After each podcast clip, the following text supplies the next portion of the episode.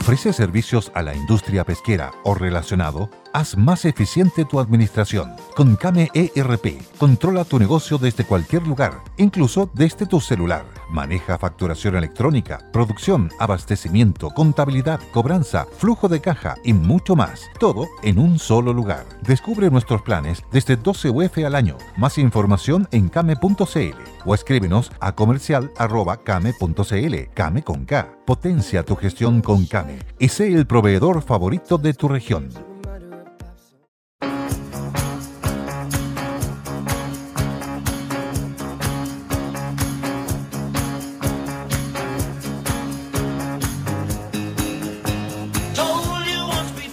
Música libre, ¿qué tal cincuenta años atrás? Vamos a dedicar el programa de hoy con dos canciones, al comienzo y al final, que corresponden a éxitos de mil novecientos setenta y tres, haciendo una invitación a la cofradía, los que son parte de la generación setenta y tres, los que egresaron el setenta y tres, de un liceo industrial, de un liceo agrícola, de un liceo comercial, los que egresaron de un centro de formación técnica, estudiaron turismo. A mí me tocó ir a estudiar turismo el año setenta al Incaea, técnico en turismo. No, era administración hotelera. Y lo hice feliz de la vida. Después lo pude conjugar con los estudios de derecho. Claro, había pocos abogados dedicados al, a los viajes, el turismo, la hotelería, la gastronomía, las aerolíneas, los cruceros, en fin, todo ese mundo. Bueno, un saludo a todas las chiquillas, a todos los muchachos que gozaron de la creatividad de la nueva ola. Ha partido Cecilia Pantoja, personaje emblemático de la nueva ola chilena, la incomparable, con una voz estupenda que ha trascendido generaciones. Muchos de nuestros hijos son fanáticos de la Cecilia, de Cecilia Pantoja. ¿Cuántos de nuestros hijos están participando en alguna startup? Están trabajando creativamente para generar un algoritmo que pre- permita la solución de algún problema local, regional, nacional, internacional. De hecho, hubo startups que pusieron demasiado empeño en la internacionalización y después se dieron cuenta que el negocio no daba para crecer tanto, tan rápido. ¿Cuántos de los hijos están en esa situación? Estaba mirando un artículo muy interesante de D F Lab. El primer semestre de este año, de enero a, a junio, se recaudaron cerca de doscientos millones de dólares en cuarenta y cinco rondas de inversión. Y el año pasado fue bastante más, fue mucho más. Estamos hablando de cuatrocientos ochenta y cinco millones de dólares. O sea, hubo menos rondas, la mitad, y hubo el doble de plata. Entonces, los inversionistas están mirando con mucho más detalle los proyectos.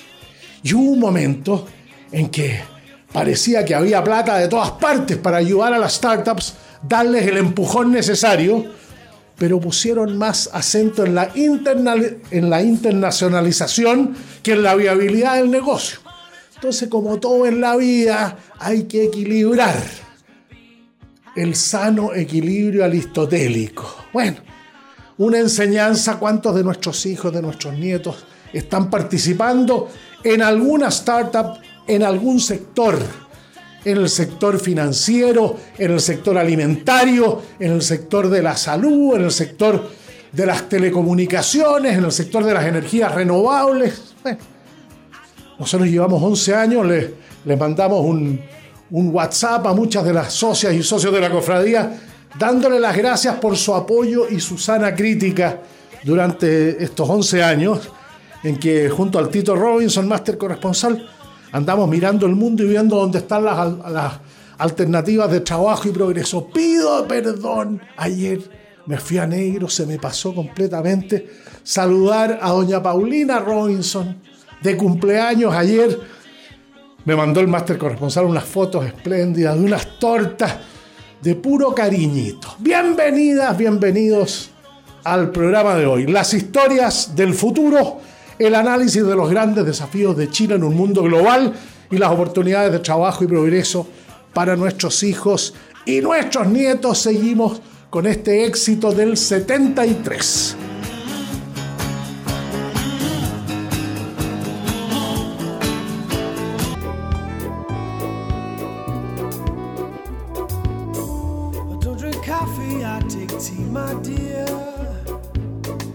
leyendo un, un artículo que me pareció muy interesante de la B B C Mundo respecto de que el país más grande económicamente, el más poderoso militarmente, eh, la potencia del mundo, desafiada por China hoy como es Estados Unidos, había sido el que había logrado controlar una economía muy sofisticada, lo hemos conversado muchas veces, eh, ese tema, eh, había logrado reducir la inflación en un año, un año y medio. Entonces le mandé ese artículo de la B B C Mundo a Valentín Carril, que está con nosotros, economista, profesor universitario, estratega de Principal Financial Group para América Latina. Dice, ¿cuánto estás de acuerdo con este artículo? ¿Cuánta diferencia tienes?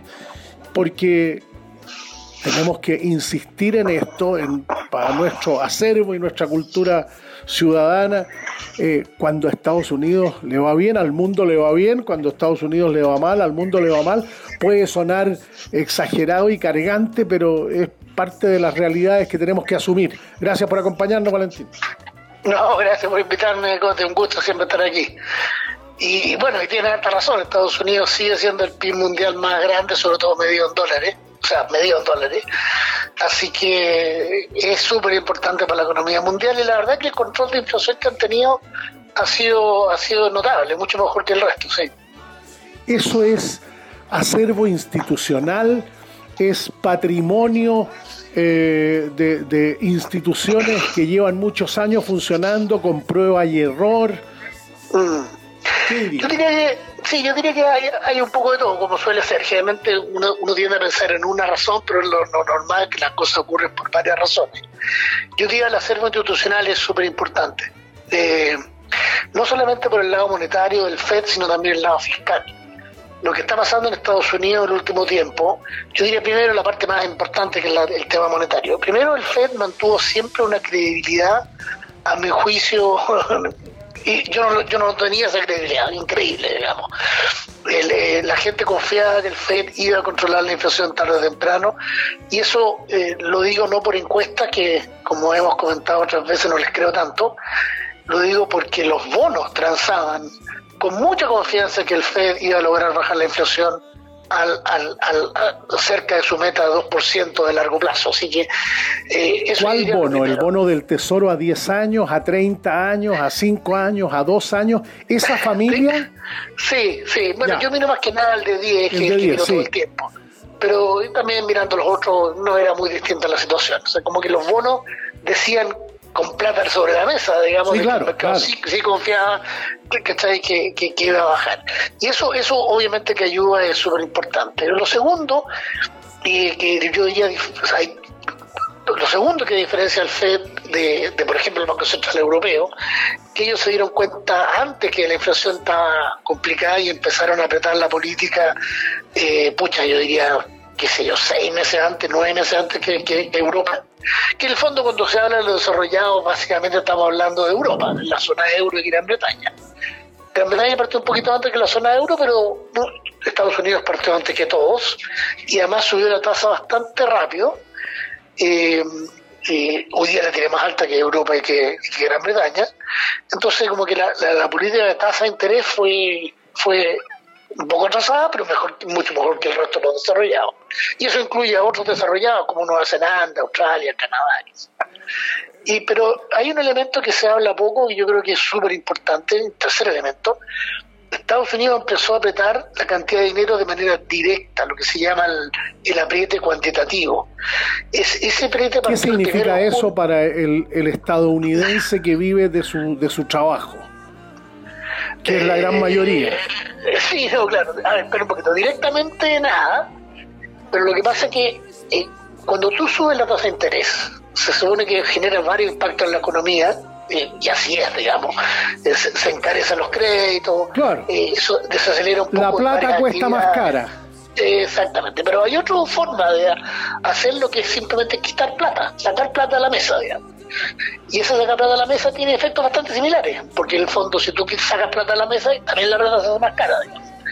Y esa saca plata a la mesa, ¿cómo se hace? Se hace porque el Banco Central de Estados Unidos en esta oportunidad tenía bonos del mercado en su balance y empezó a dejarlos vencer. Al vencer el bono, tú tienes que pagárselo, por lo tanto, claro, se recoge plata, saca plata arriba de la mesa. Y esa saca plata arriba de la mesa era un ritmo de cuarenta y cinco mil millones mensuales en, cuando partió el primero de junio del año veinte veintidós. Y a partir de septiembre fueron, eh, están siendo noventa mil millones mensuales. Eso ha ido acumulándose, acumulándose, acumulándose, y la cantidad de dinero de Estados Unidos, la cantidad de dinero total, una medición que me gusta a mí, que alguna vez hemos comentado, que está bajando en términos de doce meses. Eh, y por lo tanto está generando un efecto similar al alza de tasa. O sea, esto es como, eh, eh, está apretando el freno y además pasando los cambios para frenar este camión. Y, y que, que es la inflación. Se habla poco de eso, ah, mira. Sí, pues se habla súper poco, pero sí, fíjate que la cantidad de dinero que me gusta a mí, que es una definición especial... Es como eme ocho. No, no, este es eme cuatro sin treasuries. Y además, y, a, y además los componentes del dinero están ponderados, no son así sumados a lo, a lo bruto. Son rayaduras mías, pero es un, creo que es un buen indicador. Bueno, este indicador, que antes de la crisis crecía tipo cinco por ciento, fuera de los periodos de crisis, digamos... Cuando crece el cinco por ciento, ¿cachai?, te permite una inflación de dos, más un crecimiento de más o menos dos del, del, del P I B, más o menos cuadra. Esa cuestión se fue, eh, en, en términos anuales, se fue a veinte por ciento. Y, y, y ahora está en negativo, pero el indicador que más sigo yo son los dos años, el crecimiento en dos años, y ese está casi cero. Ese es, un, es el, lo que yo le digo, el freno, el freno, digamos, ¿ah? eh, eh, la tasa de interés para mí es como una pasada de cambio, es una cosa que te reduce la inflación, pero con, con, con un efecto no tan directo. Esto tienes como a la avena, en mi opinión, ¿ah? Es una cosa, uh-huh, bien de opinión de economista. Así que esta, esta, eh, esa opinión tuya es, es mayoritaria, minoritaria, es una opinión eh, ex... minoritaria. ¿Ah? ¿Minoritaria? Minoritaria. Ya, sí. Ah, mira. Minoritaria. Pero soy porfeado y la mantengo. No, está bien, pues. Sí, sí, sí, sí, desde luego. Uno tiene todo el derecho. Uno tiene todo el... A mí, eh, eh, cuando tú dijiste que partió antes Estados Unidos, sí, me acuerdo siempre de esa definición que la encontré, eh, encontré que tenía, tenía mucho sentido. Te, te quitaron el ponche cuando la fiesta se empezaba a poner buena. Claro, que sí. La, la idea es quitar el ponche cuando se pone bien la fiesta. Y, y, y la fiesta ya estaba bastante buena, pero los pesos lo quitan. Claro, y es, oye, pero no, pues es que ya se tienen que empezar a ir, po. Son, dijimos que esta fiesta era hasta las dos de la mañana, son las una y media, está todo el mundo abarrotado, pero yo tengo que cerrar el local a las dos. Claro, empiezan a poner la silla arriba de las mesas. Claro, sí, claro. Es una analogía que vale para que cualquiera de nosotros entienda de lo que estamos hablando. Correcto, sí, no, súper super buena analogía. Así que Estados Unidos lo ha hecho, lo ha hecho bien, y bueno, y además están los otros factores, ¿eh? El hecho de tener la moneda dominante igual ayuda, porque el, el dólar, eh, ahora, ahora últimamente ya no, pero se apreció bastante, eso también ayuda a ir frenando la inflación. Y la otra cosa que está pasando en todas partes, ¿eh?, es que hay una baja en los, en los indicadores de precio del productor. El, en Europa, por ejemplo, el indicador, el, el indicador de precio productor en junio cayó casi seis por ciento. ¿Qué refleja ese indicador? Bueno, yo creo que refleja la contracción monetaria, pero tiene como efecto multiplicador, porque en el fondo a ti te conviene que el otro apriete la política monetaria. No sé si, eh, eh, por ejemplo, quizás el de, de Europa no es tan relevante, pero el de China, por ejemplo, lleva dos meses cayendo en torno al cinco por ciento, cuatro punto seis, cinco punto cuatro los últimos dos meses, el último junio. Y si tú importas cosas de China, el gallo que te está, ven, que te está vendiendo desde China, eh, está en un ambiente deflacionario, y uno debiera conseguir que te vendiera más barato en dólares. El más barato en dólares en Estados Unidos es directo a la vena. En otros países va a depender si la moneda se aprecia o se deprecia. Pero al tener tú la moneda dominante, y en tu moneda dominante que los precios internacionales estén bajando, obviamente que te ayuda a parar la inflación. Si nosotros ¿está? tenemos... Eh... Eh, exportamos cien mil millones y a China le exportamos cuarenta y cinco mil millones. Si, mm. si China, si el yuan se deprecia, ¿qué efecto tiene en el peso chileno? Aprovecho de preguntarte a raíz del ejemplo. Súper complicada la pregunta. Eh, si el yuan se deprecia, eso le hace, le hace a los chinos más caro comprarlo a nosotros, y el efecto debería si ser yuan, negativo si el yuan para se nuestro deprecia. Tipo de cambio. Sí, sí, el yuan se deprecia. Sí. El chino que está comprando a los mismos dólares, le sale más caro a él en yuanes. Entonces, en, en el margen uno debería esperar que el gallo comprara menos o te rogara más baja de precio o algo. Y yeah. todo, por, por donde lo vea, es negativo para el peso chileno. El peso chileno debería depreciarse por esa razón. Ahora, no es la fuerza principal sobre el peso chileno, pero esa razón es negativa para nuestro peso. Ya, yeah, muy bien, muy bien. Eh, volvamos al, al, al, al, al original. Eh, uh-huh. ¿qué, ¿Cuáles son los riesgos que todavía quedan? Porque no me acuerdo si fue la FED o alguien que dijo, oye, que tengamos buenos números un par de meses, no, no hay que cantar victoria al tiro. Bueno, claro, eso, ese es un tema súper importante. Eh, lo que estaba pasando hasta junio, pero que se acabó, es que los, las inflaciones mensuales del año pasado eran súper altas, ¿ya? Excepto solo abril, pero de las leo así de rápido: cero cinco, cero ocho, uno dos, cero tres, uno uno tres, uno tres era junio del año pasado en Estados Unidos. Entonces, ¿qué pasa? La meta es cero diecisiete. Entonces, claro, todas claro. las inflaciones mensuales del año pasado eran altísimas. Entonces, este año, ¿qué pasa? Sale la inflación, por ejemplo, en junio, sale la inflación de uno tres y entra la inflación de que fue de cero dieciocho o cero dos, digamos. Entonces se te cae el indicador en un punto, ¿cachai? El doce meses, claro, claro. Por eso bajó de cuatro a tres. Pero ahora se acabó eso. La, las inflaciones mensuales del año pasado en eh, los últimos seis meses fueron, te las leo rápido, cero, cero uno, cero cuatro, cero cuatro, cero uno, cero uno. Ya.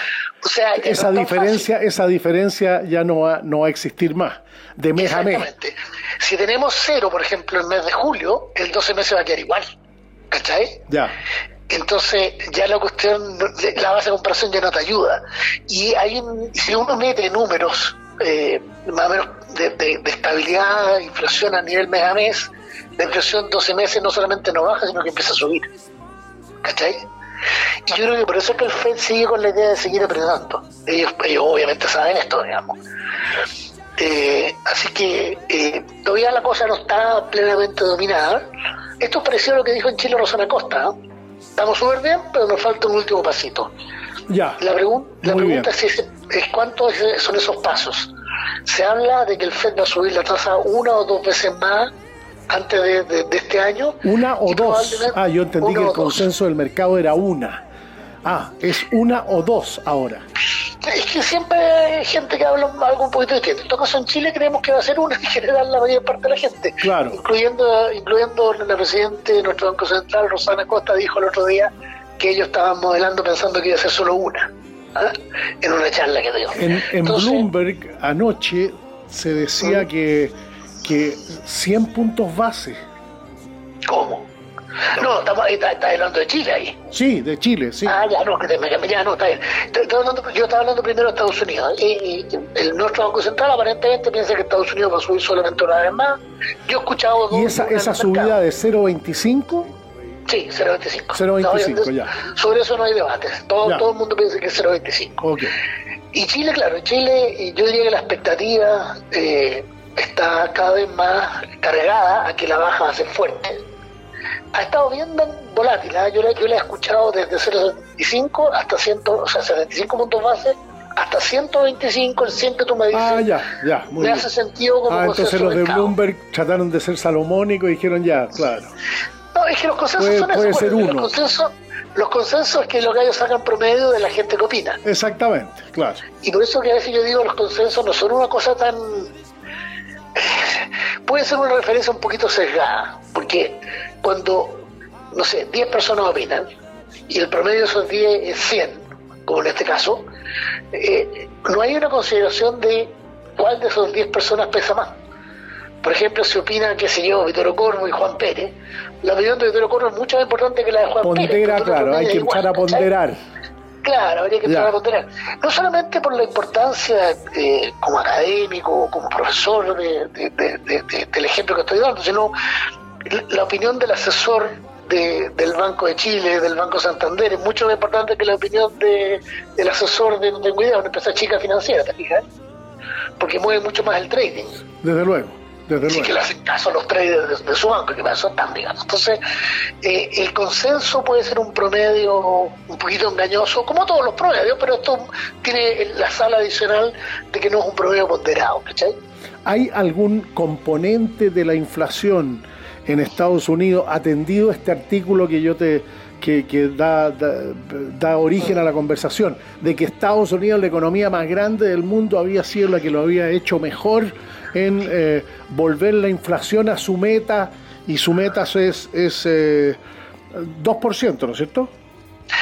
Eh, bueno, es que ese es otro problema. Eh, pero sí, a ver, la inflación de Estados Unidos, lo que ha pasado es que, como en todo el mundo, se ha ido trasladando desde bienes hacia servicios. Sí.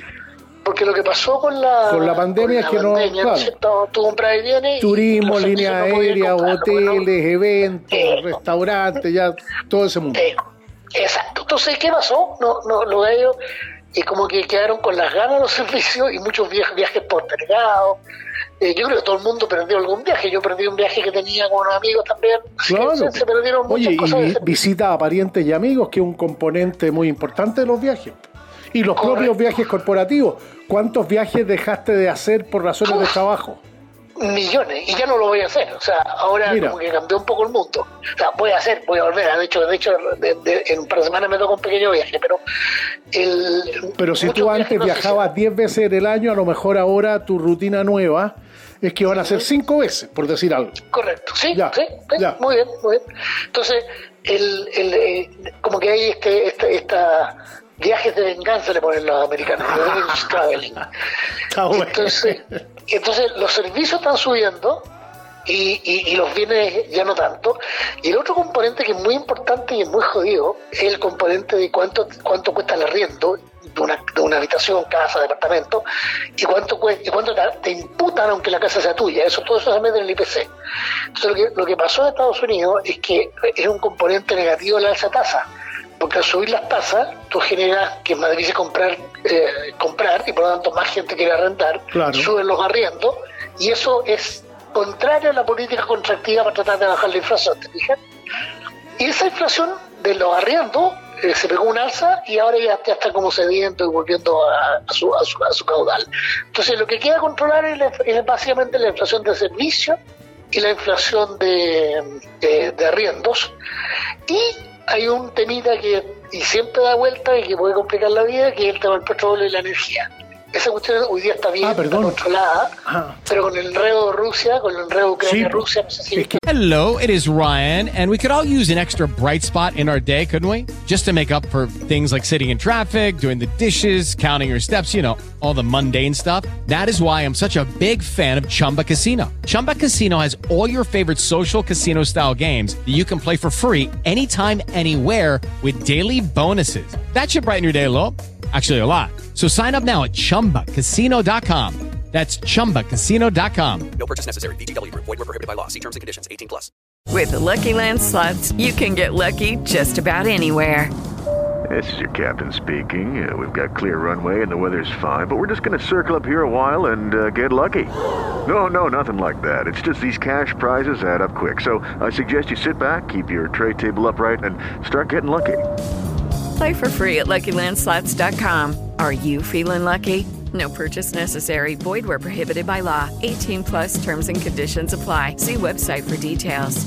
Los drones, chuta, de nuevo, o sea, porque esos son drones nuevos, los de hoy día, no los drones sí, de la otra vez. Sí, de acuerdo. de acuerdo. Entonces, se puede poner complicado. ¿Y, y, la, y, y el corte de, lo, de la exportación de granos? Eso también, pues, súper complicado. Se, se, qué bueno que me lo comentaste, se me olvidó, pero ese es otro tema que está que está súper complicado. Así que en el peor escenario puede subir la inflación de energía. Alguien me dijo, mira, pero esa cuestión no, no, no corre mucho a la aguja porque ya es como el saldo nomás, lo que queda. Yo dije, no, pero a ver, no, no me cuadra a mí. Si sube el, si sube el precio del trigo, del maíz, de los cereales, qué sé yo, afecta a la inflación mundial. Bueno, lo, lo que pasa es que ellos están saliendo del... De, o sea, están en medio del verano. Yo, yo no...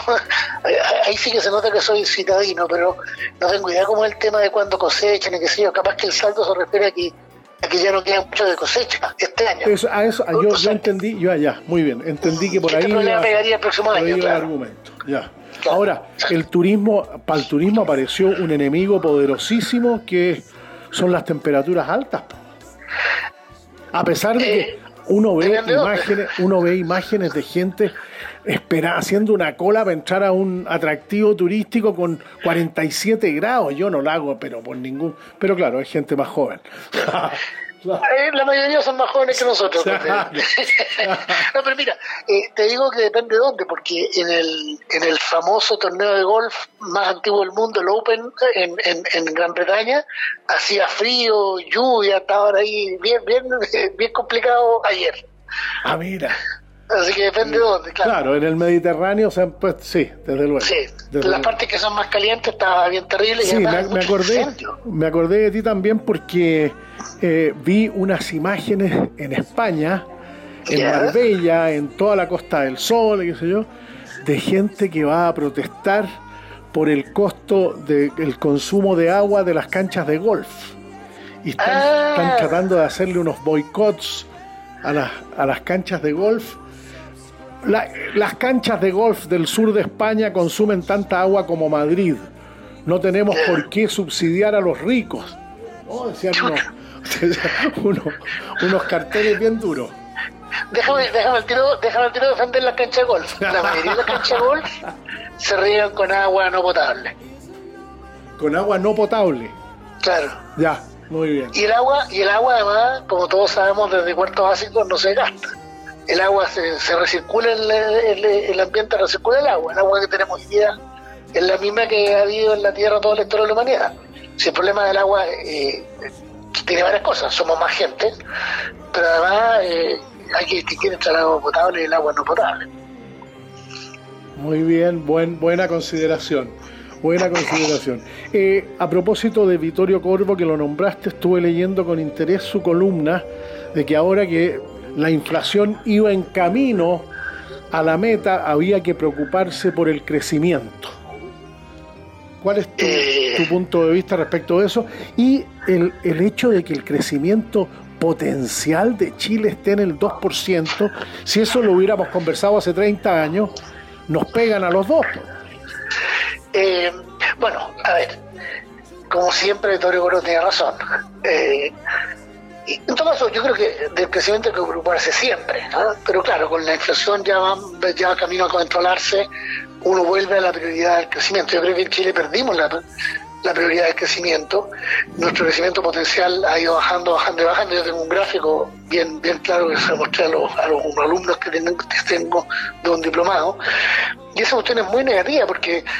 Eh, sin crecimiento no, no hay, tenemos siempre la misma torta que repartir y al final no somos un país rico, no importa cómo la repartamos, vamos a estar complicados. Lo que nosotros necesitamos que, el, que nuestro P I B per cápita sea pucha, ojalá el doble para ser un país desarrollado y poder te, tener todas estas cosas que nos gustaría tener para más gente.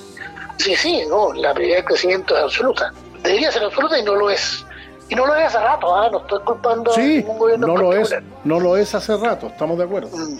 Estamos de acuerdo. Y cuando se habla de, del crecimiento tendencial, del crecimiento potencial, ahí pareciera que hay menos ideología. Cuando se habla de ahorro, de inversión, de productividad, pareciera que esas cosas en cualquier, eh, en la mayoría del mundo hoy, salvo casos bien particulares, hay eh, capitalismo democrático, con más o menos capitalismo y con más o menos democracia. Pero, sí, pero es, no como, es como la regla general. Entonces uno supone que en esa regla general temas como el ahorro, la inversión, la productividad, eh, la, la, los proyectos de inversión, eh, la formación de capital fin, todas esas cosas como que tienen cierta neutralidad ideológica, ¿o no? Sí, sí, o sea, a ver, sí, yo te diría sí, pero, pero eso a nivel de... A nivel de... Eh, no sé, pues de mil metros de altura. Cuando bajas de la tierra y dices cuáles son las, lo que tienes que hacer y el tipo de política, ahí es donde se producen las diferencias. Mira, saqué aquí mi gráfico. Tení eh, cinco por ciento era nuestro crecimiento potencial o tendencial el año dos mil doce. Hoy día estamos como no, dos y medio. Claro. Eh, y, y eso te, o sea, es una diferencia absolutamente gigantesca en diez, veinte, treinta años. Entonces, ¿qué es lo que pasa? Tú, tú dijiste un, alguna cosa muy importante. Por ejemplo, ok, yo quiero que mi crecimiento sea más, más, más, más acelerado, y esto lo dijo a propósito de Rosana Costa en su charla el otro día. Me preocupa la, la, la, la baja en la inversión. Bueno, hay que invertir más. Ok, invertamos más. Vamos a hacer aquí una planta de no sé qué, no, no se puede por temas ambientales, por lo que sea.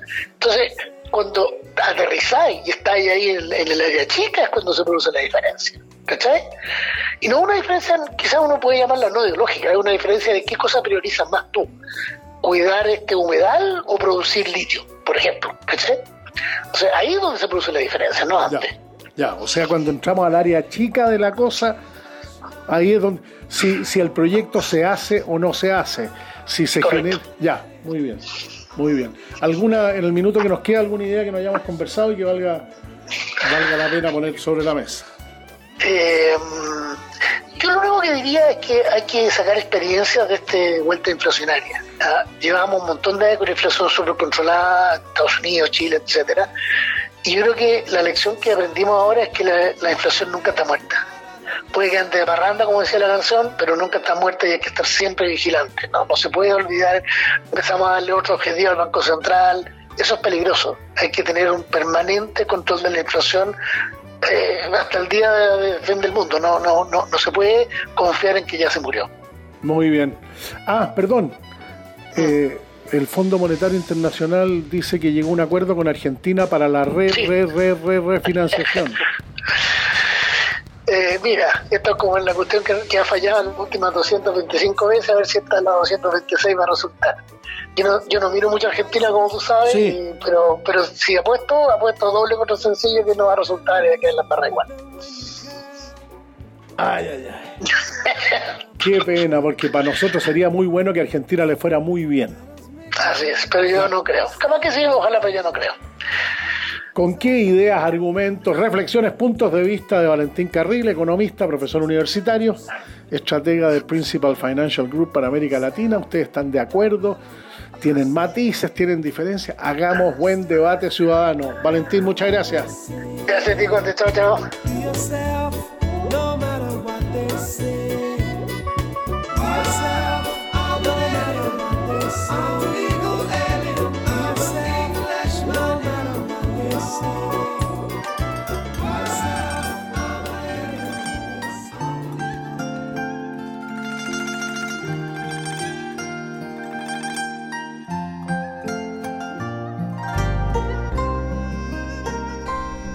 Quedé con ganas de hablar de ese tema en el seminario Chile-China al dos mil treinta, visión compartida, visión y estrategia compartida. Este que organizó en la Sociedad de Fomento Fabril, la Universidad Nacional Andrés Bello y su Centro de Estudios Latinoamericanos sobre China, que dirige nuestro querido amigo y panelista Fernando Reyes Mata, periodista y que fuera embajador de Chile en China y en Nueva Zelanda. Anduvo dando vuelta por acá el señor Qiu Xiaoqi. Qiu Xiaoqi. Cristian Mandriaza, cuando hablamos de estos temas, pone una música china espléndida, llena de sosiego y de, y de posibilidades de reflexión. Bueno, eh, oficialmente el tema fue de las relaciones bilaterales, naturalmente. Nosotros, cuando restablecimos relaciones diplomáticas con con China, el año setenta, gobierno de la Unidad Popular, a nadie se le pasó por la cabeza, siendo Chile uno de los más pobres de América Latina y China uno de los países más pobres del mundo, que a la vuelta de, de cincuenta años, de cincuenta y tres años, ellos le iban a estar des, disputando la hegemonía, ni más ni menos que Estados Unidos, y se habían convertido en la segunda economía más grande del mundo. veinticuatro trillones Estados Unidos, quince trillones China, por, por hacer una dimensión cualquiera. Y nosotros, entre lo que le compramos y le vendemos a los chinos, estamos hablando de, por favor, de como cien mil millones de dólares. Es una cantidad muy grande de plata. Y que tiene que ver con... Hay mucho trabajo detrás de ese intercambio comercial. Cuando se habla de intercambio comercial, pocas veces se entra a picar y ver cuánto trabajo representa ese intercambio comercial. ¿Cuánta gente trabaja en las cerezas, directa o indirectamente? ¿Cuánta gente trabaja en la logística para las cerezas? Por nombrar un solo tema, un solo tema. O en los vinos, o en el aceite de oliva, o en otras frutas. ¿Cuánta gente trabaja? Directa e indirectamente. En la siembra, en la cosecha, en el packaging, en el transporte, en la actividad portuaria, en la recepción. Chilenos que están instalados en China. Hay cada día más o menos. Más, po, una cuestión obvia. Si es nuestro principal socio comercial. Bueno, no nos olvidemos que el presidente Xi Jinping invitó al presidente Gabriel Boric a China en octubre. Entonces la visita de este hombre, de Qiu Xiaoqi, tiene que ver con eso. Comenzar a planificar la visita oficial del presidente Boric a China. En principio agendada para el mes de, de octubre. O sea, para cuando se cumpla el diecinueve de octubre, un año más, cuatro años del estallido social, podría ser que el presidente Boric estuviera, estuviera en China.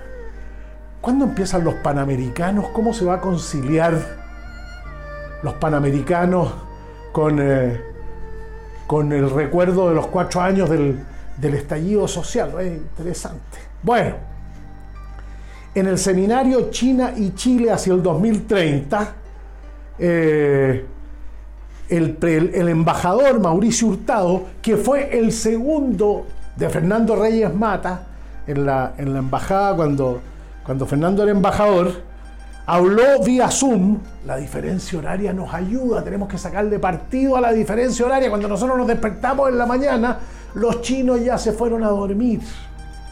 Se terminó el día, así que ya sabemos al despertar las noticias relevantes de China, de Corea, de Japón, del sudeste asiático, países cada vez más importantes para nosotros. Hemos aprovechado debidamente, eficientemente, eficazmente los beneficios del, de la diferencia horaria. Es una pregunta que vale la pena, vale la pena hacerse. Bueno, eh, va a haber una gira parlamentaria a Beijing en los, en las próximas Las próximas días, ya luego, Francisco Chaguán de R N, Tomás de Rementería del Partido Socialista, Carmen Hertz y Carol Cariola del, del Partido Comunista. El propio Fernando Reyes Mata nos contó que cuando fueron a la Unión Soviética a pedir ayuda económica en el gobierno de la Unidad Popular, el canciller Clodomiro Almeida le pidió que lo acompañara en la, en la delegación. Y luego fueron a China y lo acompañó en la visita al presidente chino. Cuando, creo que de memoria me estoy tratando por Xu Enlai, cuando le preguntó, bueno, ¿y cómo les fue con los soviéticos? Y el, el canciller Clodomiro Almeida, con esa característica y esa franqueza suya, le dijo mal. Y bueno, es que ellos son socialdemócratas, contestó, contestó el presidente chino.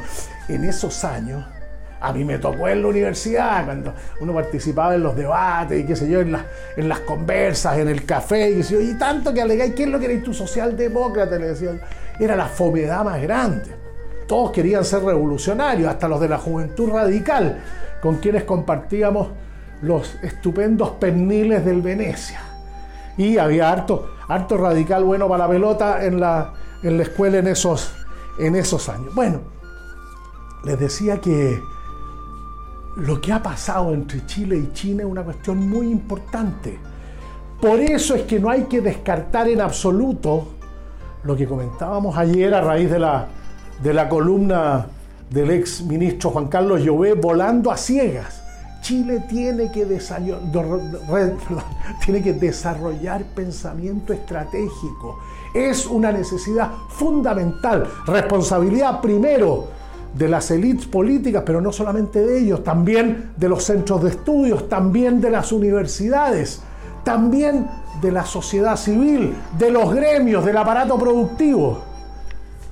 Porque nosotros estamos en una encrucijada como nunca relevante para el desarrollo y oportunidades de trabajo. Chile nunca había estado tan bien aspectado como lo está ahora, a raíz de la lucha contra el cambio climático, a raíz de la lucha contra la desertificación a raíz de la descarbonización, de la electromovilidad, todo lo que nosotros tenemos más allá de los recursos naturales, más allá de los recursos naturales, nos da una opción histórica relevante. Así que va a ser muy interesante seguirle la pista a esta hasta ahora silenciosa preparación del viaje del presidente Boric a China en el mes de octubre de este año.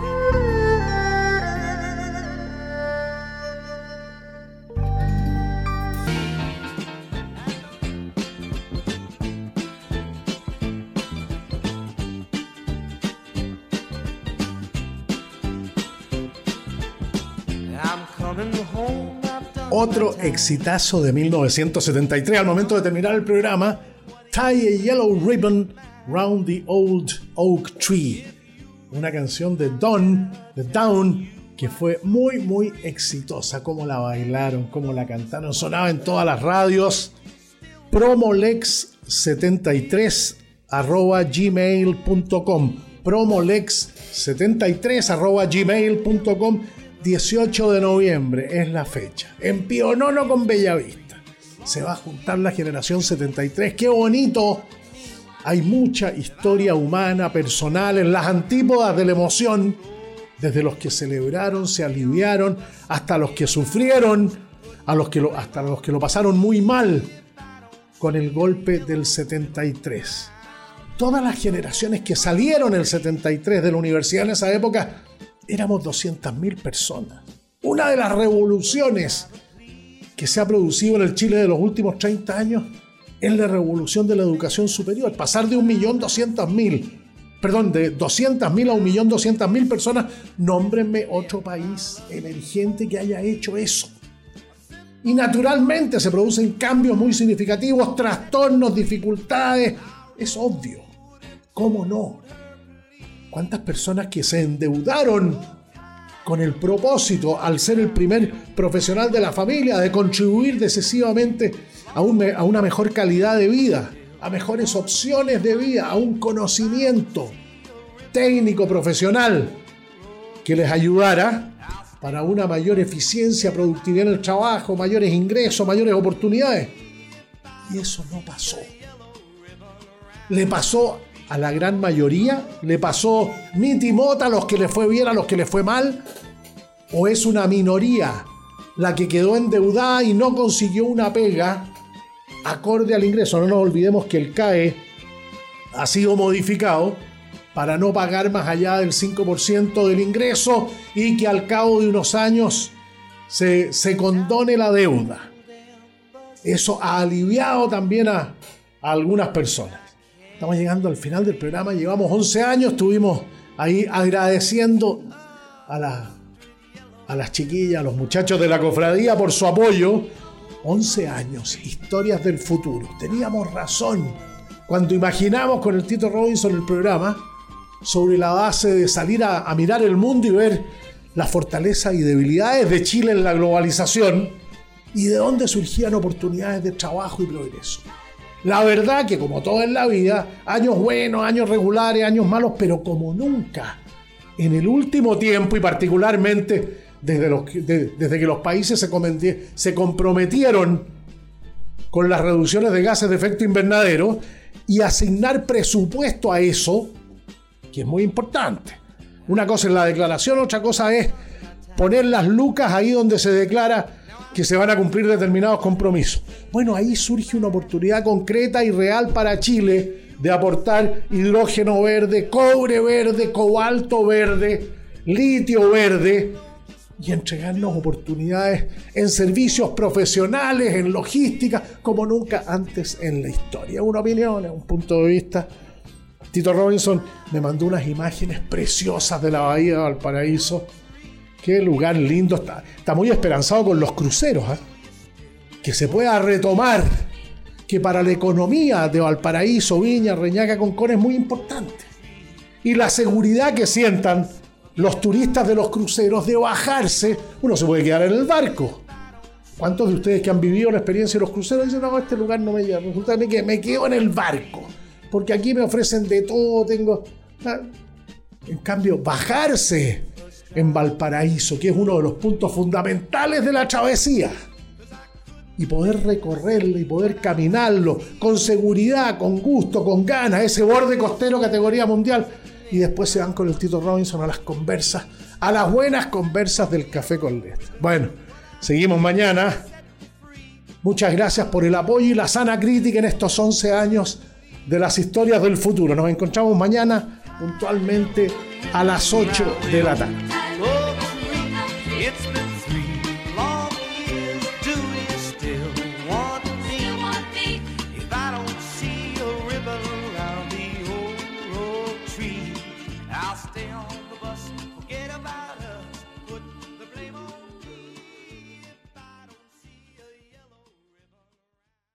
Hey guys, it is Ryan. I'm not sure if you know this about me, but I'm a bit of a fun fanatic when I can. I like to work, but I like fun too. It's a thing. And now the truth is out there. I can tell you about my favorite place to have fun. Chumba Casino. They have hundreds of social casino style games to choose from with new games released each week. You can play for free anytime, anywhere. And each day brings a new chance to collect daily bonuses. So join me in the fun. Sign up now at chumba casino dot com. No purchase necessary. V G W Group. Void where prohibited by law. See terms and conditions. eighteen plus. ¿Te preocupas por tu familia? Entonces, ¿por qué darles solo huevos ordinarios cuando pueden disfrutar de lo mejor? Eggland's Best, los únicos huevos con ese delicioso sabor fresco de granja, además de la mejor nutrición, como seis veces más vitamina D, diez veces más vitamina E y veinticinco por ciento menos de grasa saturada que los huevos regulares, además de muchos otros nutrientes importantes. Así que, dales los mejores huevos. Eggland's Best. Mejor sabor, mejor nutrición, mejores huevos.